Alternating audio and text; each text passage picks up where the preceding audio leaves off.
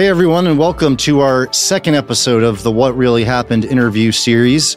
What Really Happened is produced by Dwayne The Rock Johnson, Danny Garcia, Brian Gewirtz, Seven Bucks Productions, and Cadence 13.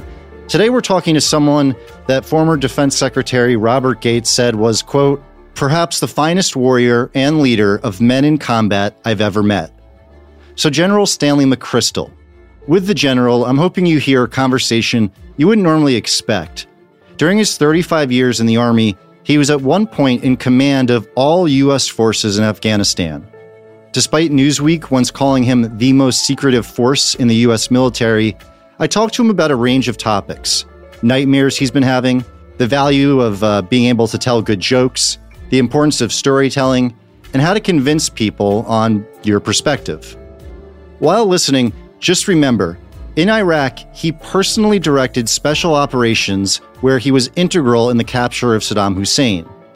His forces were responsible for the death of Abu Musab al Zarqawi, leader of Al Qaeda in Iraq. You may also recall General McChrystal was the subject of a controversial article by Rolling Stone called The Runaway General. The article reported remarks by McChrystal's staff that were critical and scornful of the White House staff and other civilian officials President Obama called him into his office and McChrystal resigned. And then Brad Pitt played him in that Netflix movie. Last year, he came out with a book called Leaders Myth and Reality, which he wrote with Jeff Eggers and Jay Mangone. And although not credited on the cover, there's actually three other people who helped them write the book, which I'll speak to him about. There are some other controversies and highlights of his career, but those stories and many others have been told over and over again. So I wanted to speak with the general about very human things, topics that sometimes are overlooked when people interview General Stanley McChrystal. So, with that in mind, here is our conversation. Hi, this is Stan McChrystal. Hey, General McChrystal, this is Andrew Jenks calling from the podcast. How are you? Andrew, thanks for calling. I appreciate it. Oh, please. Thank you. Um, everything good on your end? Yeah, life is really good, but it's been a great year so far. So I got no complaints. Wow, great year. Okay, well, what's General McChrystal's greatest thing of the year? Yeah, well, the best thing in my life is my two granddaughters live next door to me. They're age four and two. Oh, so that's. That's pretty cute. Okay, okay. My company has grown up to 100 people. So from two people eight years ago, oh, wow. 100 now. And then we released this new book which leaders, which is a lot of fun. And from what I understand, you worked with three younger kind of research, or you can tell me assistants on it as well. What was it like to be working with younger people in that capacity? They would give a young person's perspective. Mm. And that was very interesting because, for one thing, they were harder on leaders than I was. Hmm. They were more critical. And, you know, I would, I guess that's because you know, I've I've been through a lot, made a lot of mistakes, so maybe I'm more forgiving of mistakes. Hmm. But it was interesting to see that the angle they came came at it from. Just curious, was there any yeah. leader in particular that that you recall them sort of? I, I, know like there's a lot of talk, and I'm very defensive of him uh, when people bring up Churchill, and and they kind of forget that he was alive and a, and a leader during a, a different time, and and um, I'm, a, I'm, a, big defender of his. Was there any historical yeah. figures that you recall? The two that they were hardest on that we probably differed was Walt Disney and then Robert E. Lee. I see. And Robert E. Lee, you know, the Charlottesville stuff, because I had grown up on the heroic idea and then they, they'd grown up more recently. But then the, the Walt Disney part was interesting because I'd also grown up in an era when Walt Disney, Uncle Walt was so well known. Um, and they, as they studied him, they look at his management failings and whatnot. So they came at it much more critically. It was interesting. That's so interesting. So, you know, it's in my experiences, I've been very lucky to uh, interview and speak with, and sometimes even get to know uh, leaders in, in very different capacities uh, professional athletes, President of the United States, uh, CEOs to to the people that we don't necessarily think of as leaders. But one consistency that I've found is they instinctively are curious and listen very well. And I can't the number of times I've I've been speaking with someone who I admire and I'm asking them questions and then inevitably find myself answering questions of theirs. Happens a lot. And you almost just pretty much said that with what you were taking away from the three younger people that, that you were working with. Has there been something you've taken away from meeting different high profile, quote unquote, you know, kind of important people and have noticed any, any kind of um, similarity as it pertains to listening? Yeah, no, that's a great one. I, I guess um, they really listen. If you ever you've been in conversation with somebody and they'll ask you a bunch of questions and then either they're looking over your shoulder or their eyes are sort of glazed over when you're you're responding hmm. and you realize that it was more of a gesture than mm. a, an interrogative. On the other hand, I once had lunch with uh, at, with a group of people with Bill Gates, mm-hmm. and he's different kind of guy. But I felt like he hooked up a cable to my brain and tried to suck everything out. Wow. And as soon as he had gotten it, he was like, "Okay, got it, thanks." But it but it was huh. amazing. He he asked probing questions. He he listened intently, and the people like that that I'm around that are really curious. It's the same thing you've experienced. Now that doesn't make them. You know, I found a lot of people who are effective leaders who don't listen. but, but it doesn't. Yeah, but it doesn't make them good people. I see. Right, right. Speaking, you were talking about Walt Disney, your childhood, and correct me if I'm wrong, but I, I believe, as I recall in, in, your in your book, and you've talked about it elsewhere, at at 10 years old, your father leaves for Vietnam. Is that is that right? That's correct. Now, what you know, something that that we we talk about a lot on this show, and I think it's a, something that society at large has discussed is this this balance of uh, what what makes us who we are? A combination of genetics, uh, the environment we grow up in. I, I, don't mean to play therapist here, but what do you what impact other than uh, the impact it may have had on on what you wanted to do with your life in terms of going into the military? What impact did it have for you as a young guy? My father traveled a lot when I was a kid. I think it had a lot of made a difference in my life. What what impact did that have on uh, on you as a young boy?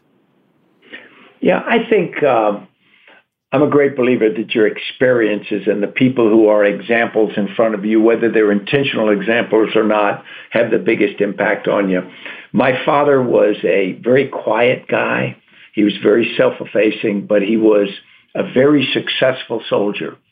So on the one hand, I, I was never in combat with him, but I knew about it. I read about it. I saw the, the awards and the whatnot he got for that. So I started with the assumption that he was a very good combat soldier, like the kind you see in the movies. But at the same time, I saw this guy who was a very courteous gentleman. And he was not a braggadocious person or, mm. or uh, pushy. And so those two things sort of connected for me as you start to say, okay, how do you, what's the right way to conduct yourself? Mm. Um, and you start to, I think a lot of people want to be their father. I certainly did until the day he died. I think that has a big impact. And do you recall what it was like when he was gone and you're with your siblings and uh, your mother? What was that? If you could, if you, if you wouldn't mind speaking a little bit to what that what that was like as a family because it's in a lot of ways you think of uh, you know you are hey listen you're you're general stanley mcchrystal. I mean you are one of the world's you know leading thinkers yet you like so many other uh, of us were sitting there maybe at a dinner table 10 years old with a, with a dad who is gone and and a mom trying to trying to hold down the house uh, if i have it right. Well that's exactly right. And just to put it in perspective there were six kids and uh, my mom and my dad, he went in the summer of 65 is the first thing I remember. Vietnam War was really just ramping up at that particular point. I didn't have a huge appreciation for for that particular war, but I'd watched a lot of war movies and all, so I was able to, to extrapolate. I remember without making this too long, my dad had to go to a course before we went to before we went to Vietnam. So we drove down from outside Washington D.C. through Chattanooga, Tennessee, where my mother had uh, grown up, down to Fort Benning, Georgia, so my dad could go to this course. Hmm. And en route, my mother has an appendicitis. Hmm. So got this station wagon, a Chevrolet Bel Air station wagon, two parents, six kids put in there, two of them very young, one of them's a baby. Right. And before we arrive at Chattanooga, my mother has an appendicitis, appendicitis has to immediately be put in the hospital. All the kids are then farmed out for the next three weeks to relatives so my dad could go to the course and my mom could convalesce. And then we came back together and I remember I dreaded my father leaving almost like it was the end of the world. Mm. So much so that one night I was staying at some relative's house and my parents were uh, a few blocks away at another relative's house. And I got up in the middle of the night, left the room I was, left the house, and walked those blocks to my the other relative's house because I knew my father was about to leave, and I was just desperate for him not to leave without me mm. seeing him, spending as much time as I could with him. And then the entire time he was gone, I remember literally every day thinking if I could have one wish granted in life, it would be my dad to come home. Mm. And, you know, it's funny because there were six kids. It wasn't like he was my best friend and we hung out together all the time. But there was something in my life about it. And I remember my mom, she was a really strong lady uh, as a person. But that's tough. That's tough going. Mm-hmm. And to, to keep six kids together, to worry about your husband in combat, all of that to, at the same time is uh, is a tall order. Nowadays, when I see young wives, because my mom was 40 years old when that happened. Mm-hmm. Um, now I see young soldiers with a spouse is 19 and her husband or or wife is gone. I just, you know, I'm sort of amazed by what they're able to do, how they hold it together. In later years, did you ever talk to your dad uh, about that? The impact he had on on you specifically during those times you were gone? He was gone? Yeah, very much so. Um, and I remember talking about my dad, you know, how he thought about it because near the end of his year, the, his first year in Vietnam, he, he had been a battalion commander. They made him a temporary brigade commander, the next level up. And uh, he did it for about three weeks, and then he came home. And at the time, I didn't think much about it. But what had happened was General DePuy, his division commander, had made him a brigade commander and asked him to extend for another six months or a year. Hmm. And, um, you know, for his career, that would have been amazing. That would have been literally the best thing he could possibly do. Hmm. And yet my dad, I asked my dad, well, why didn't you do it? And he said, because I had a wife and six kids back here. You know, this is where my responsibility lay. And he made a very conscious career trade-off during that period, and that was uh, that was instructive. The other day, I turned on this old digital video camera. I hit play, and after a few seconds, I knew it was it. It was what I've been trying to find. It was old footage of my grandmother and grandfather from about 20 years ago. My guess is I was, I don't know, 12 years old. I had interviewed both of them just to, I don't know, maybe show my kids one day, just to have. But then I came upon another tape, which I didn't even know existed. I didn't remember it anyway. My grandparents were in their small car driving. I was in the front seat next to granddad, Nana in the back. I must have been staying the weekend with them, I'm not really sure, but because I filmed everything since I was a young kid, I was doing exactly that, filming the three of us in the car. Nan is still alive, doing quite well, but Granddad passed away about 10 years ago. He was always a hero of mine. He was an inventor. He invented the modern day fluorescent light bulb. He invented uh, Indiglo on your watch. He was endlessly curious and incredibly humble. He worked for GE, so whether he came up with a billion dollar invention, which I'm pretty sure he did, or nothing, he was always making your average salary and lived the life he'd always dreamed of in Schenectady, New York. Now, Nana is quite the talker. So during most of this car ride, she was talking and talking. God love her. But my camera was on Granddad. I was filming him just driving. But Granddad was talking in his own way. He was driving by certain places, and I was realizing this while watching. Without telling me, he was letting me know what to film. Rather than going straight to their house, we stopped by this big brick wall near the school my mom went to, where he would endlessly practice his tennis shot. He was big on practice, always practicing, trying to perfectly put the tennis ball in this square box he had set up with masking tape. For years, hours on end, he would do this. I got a good shot of it. Then he passed by this ice cream place that he and I like to go to. Get a shot of that, he was saying without having to say a word. While Nana was talking, I kept the camera on Granddad and where he was kind of quietly taking us. Because of Legacy Box, I had the rare opportunity to watch this the other night. This home video from 20 years ago, I'll be able to show to Nana, who I know will love every second of it. And that's what home videos do. They put you in that time and place and capture moments that our memory doesn't necessarily recall. If I had a journal from that day, I wouldn't have written about this car ride. This isn't a story I've told through the years. I didn't even remember it. Home videos capture not just the moments we forget, but the essence of those moments. Legacy Box is a chance to save your family films and photos from being lost forever. If you're unable to play recordings from a VHS tape or anything along those lines, this is a chance to bring lost memories back to life.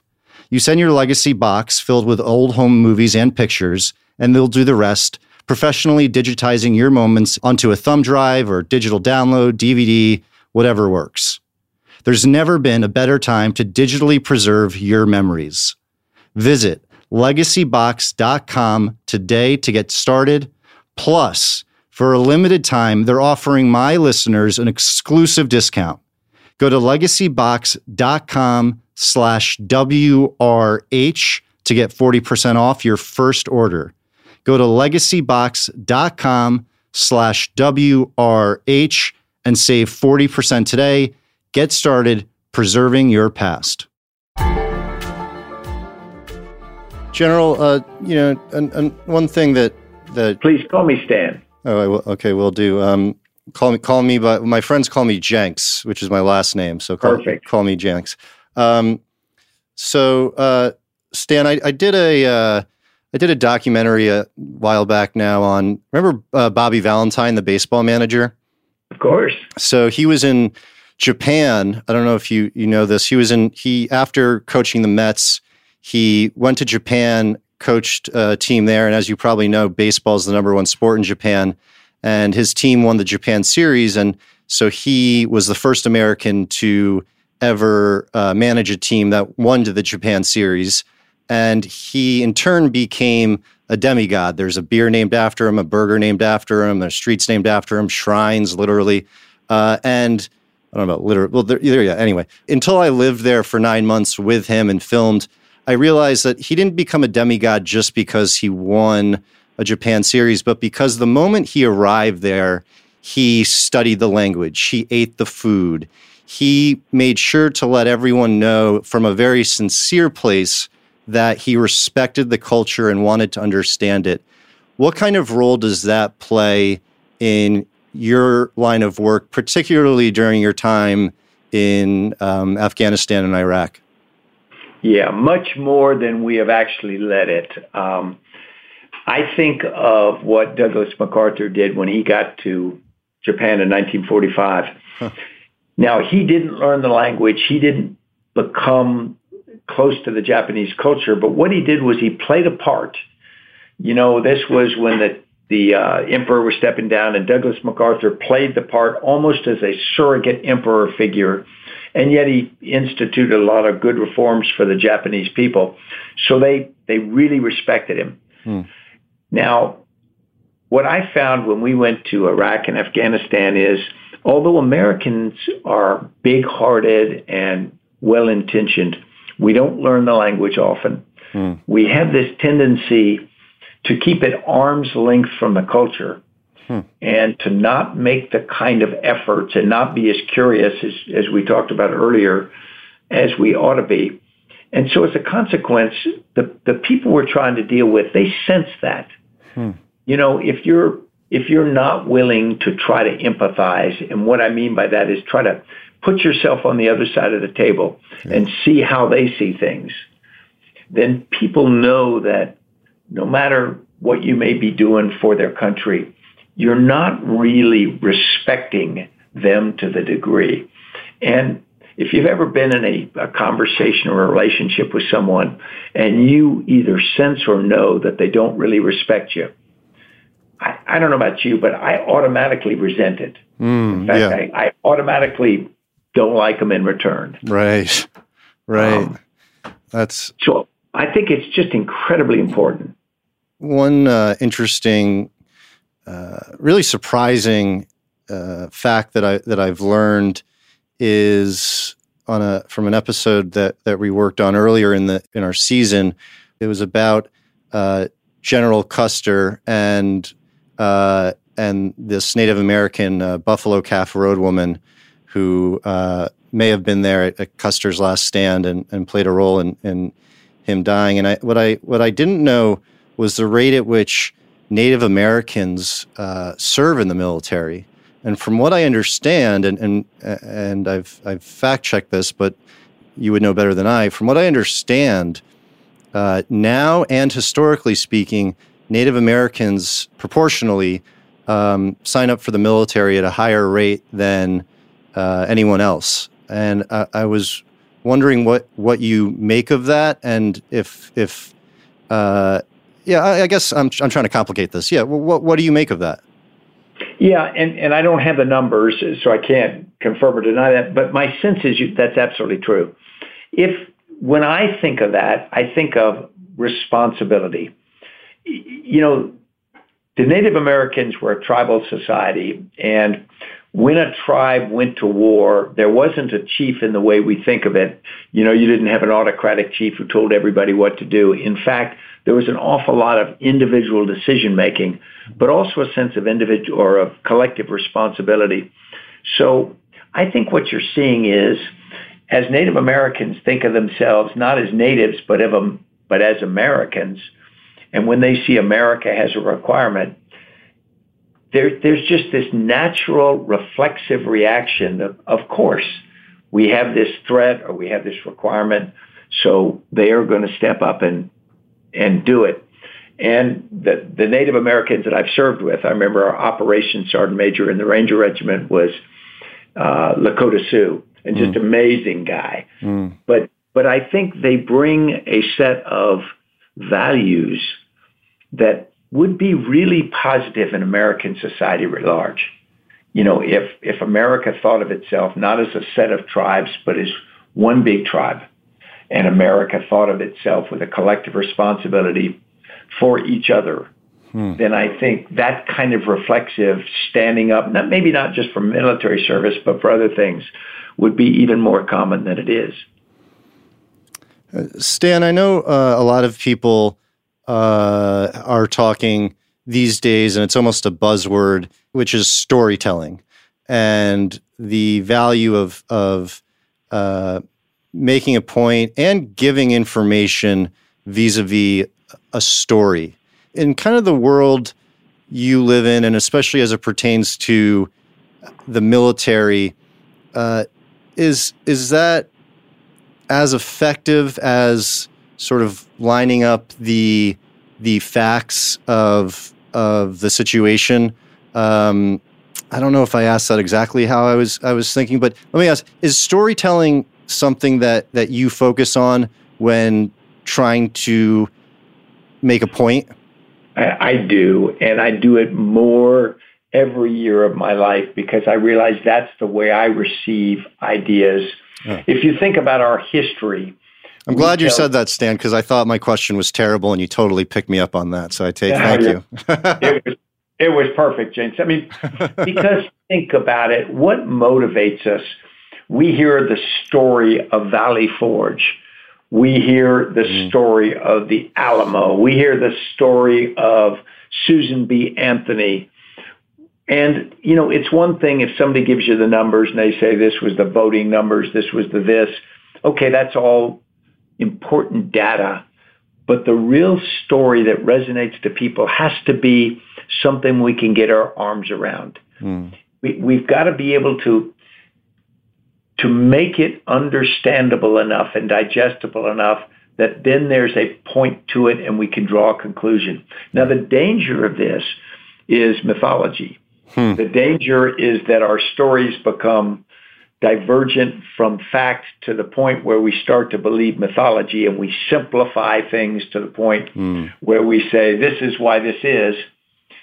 But, but what do we remember? We remember the stories. Hmm. We remember the personalities of the stories. And, and so I think what we've got to do in, in our society and in America today is we've got to decide the stories that define us. And we've got to make sure we share common stories. We've got to make sure that we have a set, a common set of stories that we all can go back to as sort of a, a, a mooring point for our values. Such a such a great way to put it, Stan. I mean, I mean, kind of along those lines, something that I think a lot about is elementary, middle, and, and high school, and uh, how it how it feels, and this this to be clear is an opinion that education these days, especially at those ages, is still based on this kind of Judeo-Christian, you know, British old old old way of teaching. And you know, I, I read about how you, you, were in school reading books in the library opposed to doing math, um, which which, I, which I can relate to. But these days, information is everywhere. And in a lot of ways, what's going on in the last couple years here, I think maybe in, in history we'll we'll see isn't that surprising because you know for a decade or so we were we were trying to understand all this information. We thought it was really interesting, and then slowly it was being manipulated, and we've never just experienced having so much. And for me, again, just an opinion, uh, I would think, and I don't think it's happening, schools should be teaching, if nothing else, uh, maybe other than, you know, I'd put history first, but uh, how to digest information, how to process information, and then how to go about talking about information. I mean, I, I think they could spend all of middle and high school just doing that, and, and that's, that's the first step. How do you think information and the world that we live in today should be taught to younger people? And I'm talking pre college. Yeah. There are certain obvious skills you have to teach them, you know, basic math and writing and yeah, and yeah. Sorry, I don't mean to suggest that. Obviously, those are uh, integral. Yeah. But sorry, Stan, go ahead. But but but you're right, Jake. I think you have to have a narrative, or a, there's got to be something that pulls things together, you know, because that's the way our minds work. We wrote this book, Leaders, over the last year and a half, and we wanted to write a book about leadership and we wanted to, to get into some serious concepts. But to do it, we told the story of 13 leaders because that's the way all of us could think. That's mm. the way we process. Then we've got to, to sort of be honest about that those stories are never exactly accurate. Um, you know, just a short story. I we yeah. were doing a big operation in Afghanistan, and uh, when I was commanding our special operations forces, and we had a very senior officer we had to brief to get his approval. And so we would give these normal military briefings to him, and he was sort of a, a, a curmudgeonly like older guy, and he, we just couldn't connect with him.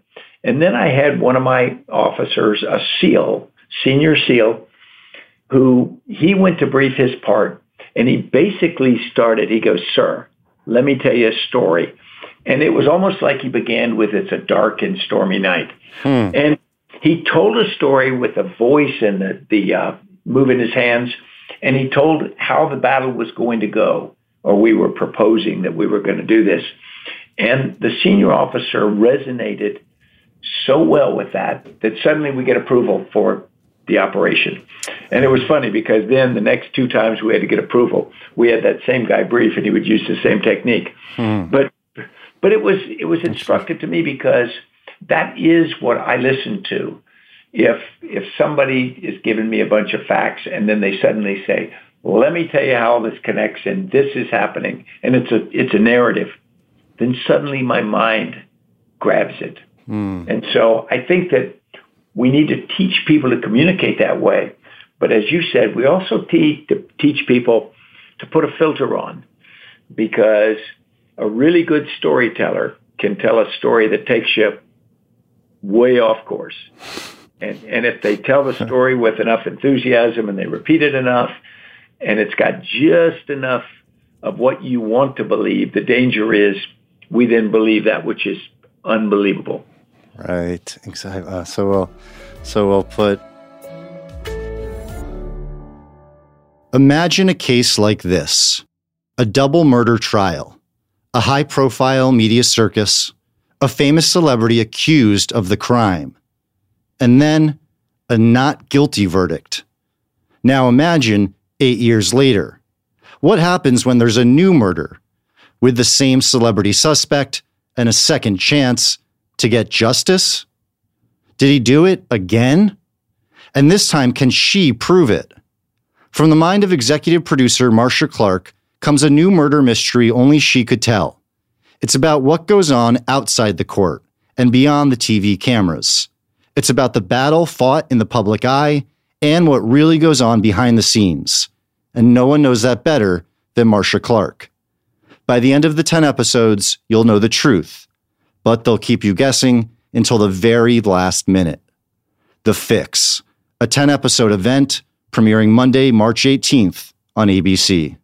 If I don't say so myself, Stan, you're a pretty funny guy. How, how do you how do you go about using humor in in tough situations and finding that right balance? Yeah, that's.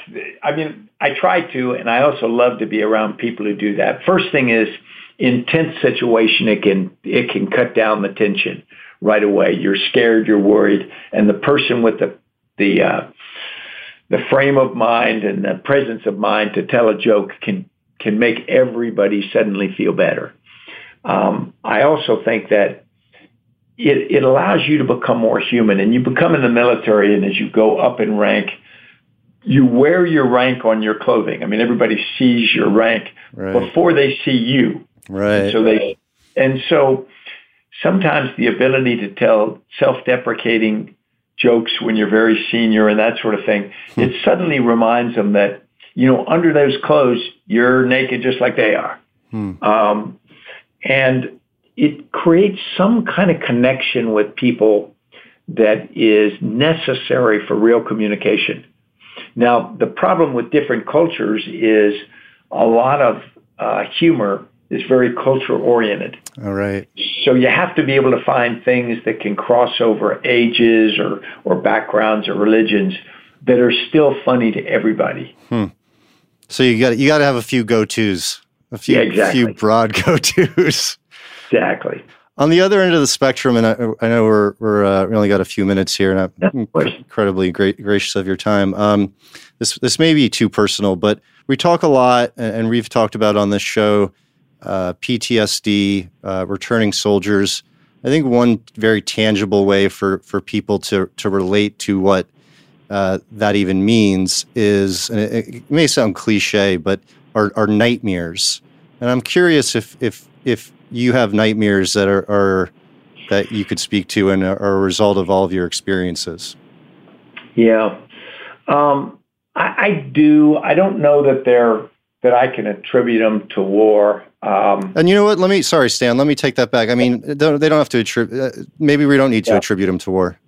Yeah. No. I, I I think a lot of people do. I have, and I talked to my wife about this. I have this recurring dream where I am involved in something and I haven't done the preparation or the work. Sometimes I'm in a course in like a college or something and I'm three quarters of the way through the year. I haven't done any of the papers. I haven't taken the test. and I suddenly realize I just haven't done what I was supposed to do. And therefore I'm in a position where it's impossible for me to, to do what I have to do. And I feel extraordinarily helpless. And then Another one I have is I, I've got to do something, and it's usually something physical. I've got to walk a distance or climb something, and I cannot control my body to get it to do. I either my body is moving in slow motion or I'm lying there and I can't move my extremities. Hmm. And I'm literally, you know, I have this incredible will to do something and no capability to get it done. Uh, I'm not sure where they come from. They come often enough that I'm starting to wonder if, you know, there's not some reason to it. When it happens, I wake up and I'm, I'm bothered. Hmm. Uh, I'm not frightened. I'm bothered. And I try to think if there's something in my life that has triggered it. And uh, sometimes I, I think there is, sometimes I think there isn't. Obviously, it's guessing, but what are some of when when opining? I suppose what what has come to mind? Yeah, um, there are things that that come out of your control sometimes, and, and I'm guessing that in both of these cases, sort of the the uh, uh, the common factor is I'm at a point where suddenly I'm helpless. I'm unable to, to get the work done because I'm so far behind or so, or I'm physically unable to do something. And I've been in places before, at places in my career when my military career ended or or where decisions were going where I had no ability to influence the outcome and yet I was going to be impacted a lot by the outcome. And I think about, you know, how anybody who's in life who loses the ability, the agency to, to take care of themselves or to do those things that they feel like they ought to do, just what that sense of helplessness feels like. Mm. And that's pretty frightening. You know, I think about what it would like to be suddenly out of work. Hmm. Or to be suddenly, and I couldn't take care of my family, or suddenly physically debilitated and I couldn't do something. Or, you know, you name it.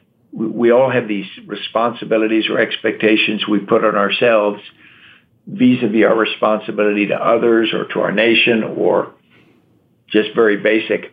And when you can't do those, you know, how do you feel? And then, you know, in my more thoughtful moments, I extrapolate that to others. Mm. And I say, people who have not been as fortunate as I am suddenly find themselves in a position for which they had no responsibility. It's just they are there. They are homeless. They are, you name it and they can't do anything about it. And and just that's to me maybe the most frightening feeling of all. That was so fascinating. My last question here: What component of your life uh, do you think is is most unexpected, or people find find surprising when you know, I don't know, you're at dinner with some folks or or you're you're talking to a group of people that they always seem most surprised by? Yeah, that's an interesting question. You know, people always, you know, I've got these two granddaughters that live next door to me, and uh, they're four and two, and they're kind of center of my life. I never saw that coming. I mean, I had a son. I love my son. I'm very close to him, but I, I'm really entranced by my granddaughters and being around them. And, and I, I sort of didn't see that coming. And people say, you know, hard bitten old soldier. Hmm. I don't think it's that uncommon to have that feeling. I think the thing that, that people sometimes remark on is I'm a little bit more progressive in my thinking, hmm. you know, both politically and socially than, than people expect that I am. I see. Um, I, I, I think I always have been but people tend to think, you know, retired general, you know, going to be somewhere to the right of Genghis Khan and whatnot. you know? and, and, people come to me all the time and they just say that, and I say, no, actually, right. I think this about that, and they go, really? Right. And I don't know if they're impressed or disgusted, but it depends kind of on the background. Well, you're a registered Democrat, right? I mean, that's not that's public information, right? Or no? My slip? well, I'm an I'm registered as an independent, but uh, you know, I, I lean you know, I've been leaning to the Democratic side my whole life. Well, Stan, it's hard to articulate, but but thank you so much for your service. Uh, really, am uh, incredibly grateful, uh, if nothing else, for for your time here today. Well, I appreciate your time, Jenks, and and the thoughtful conversation. I enjoyed it tremendously. All right. Well, thanks again, and uh, and have a great day. You too. So that is it for this week's episode. Next week we have Suki Kim who wrote an incredible book about being undercover in North Korea. If you like the show, please rate and review on Apple Podcasts. If you don't like the show, totally, totally don't have to. uh, or you can reach me on Instagram, Twitter, or Facebook at Andrew Jenks.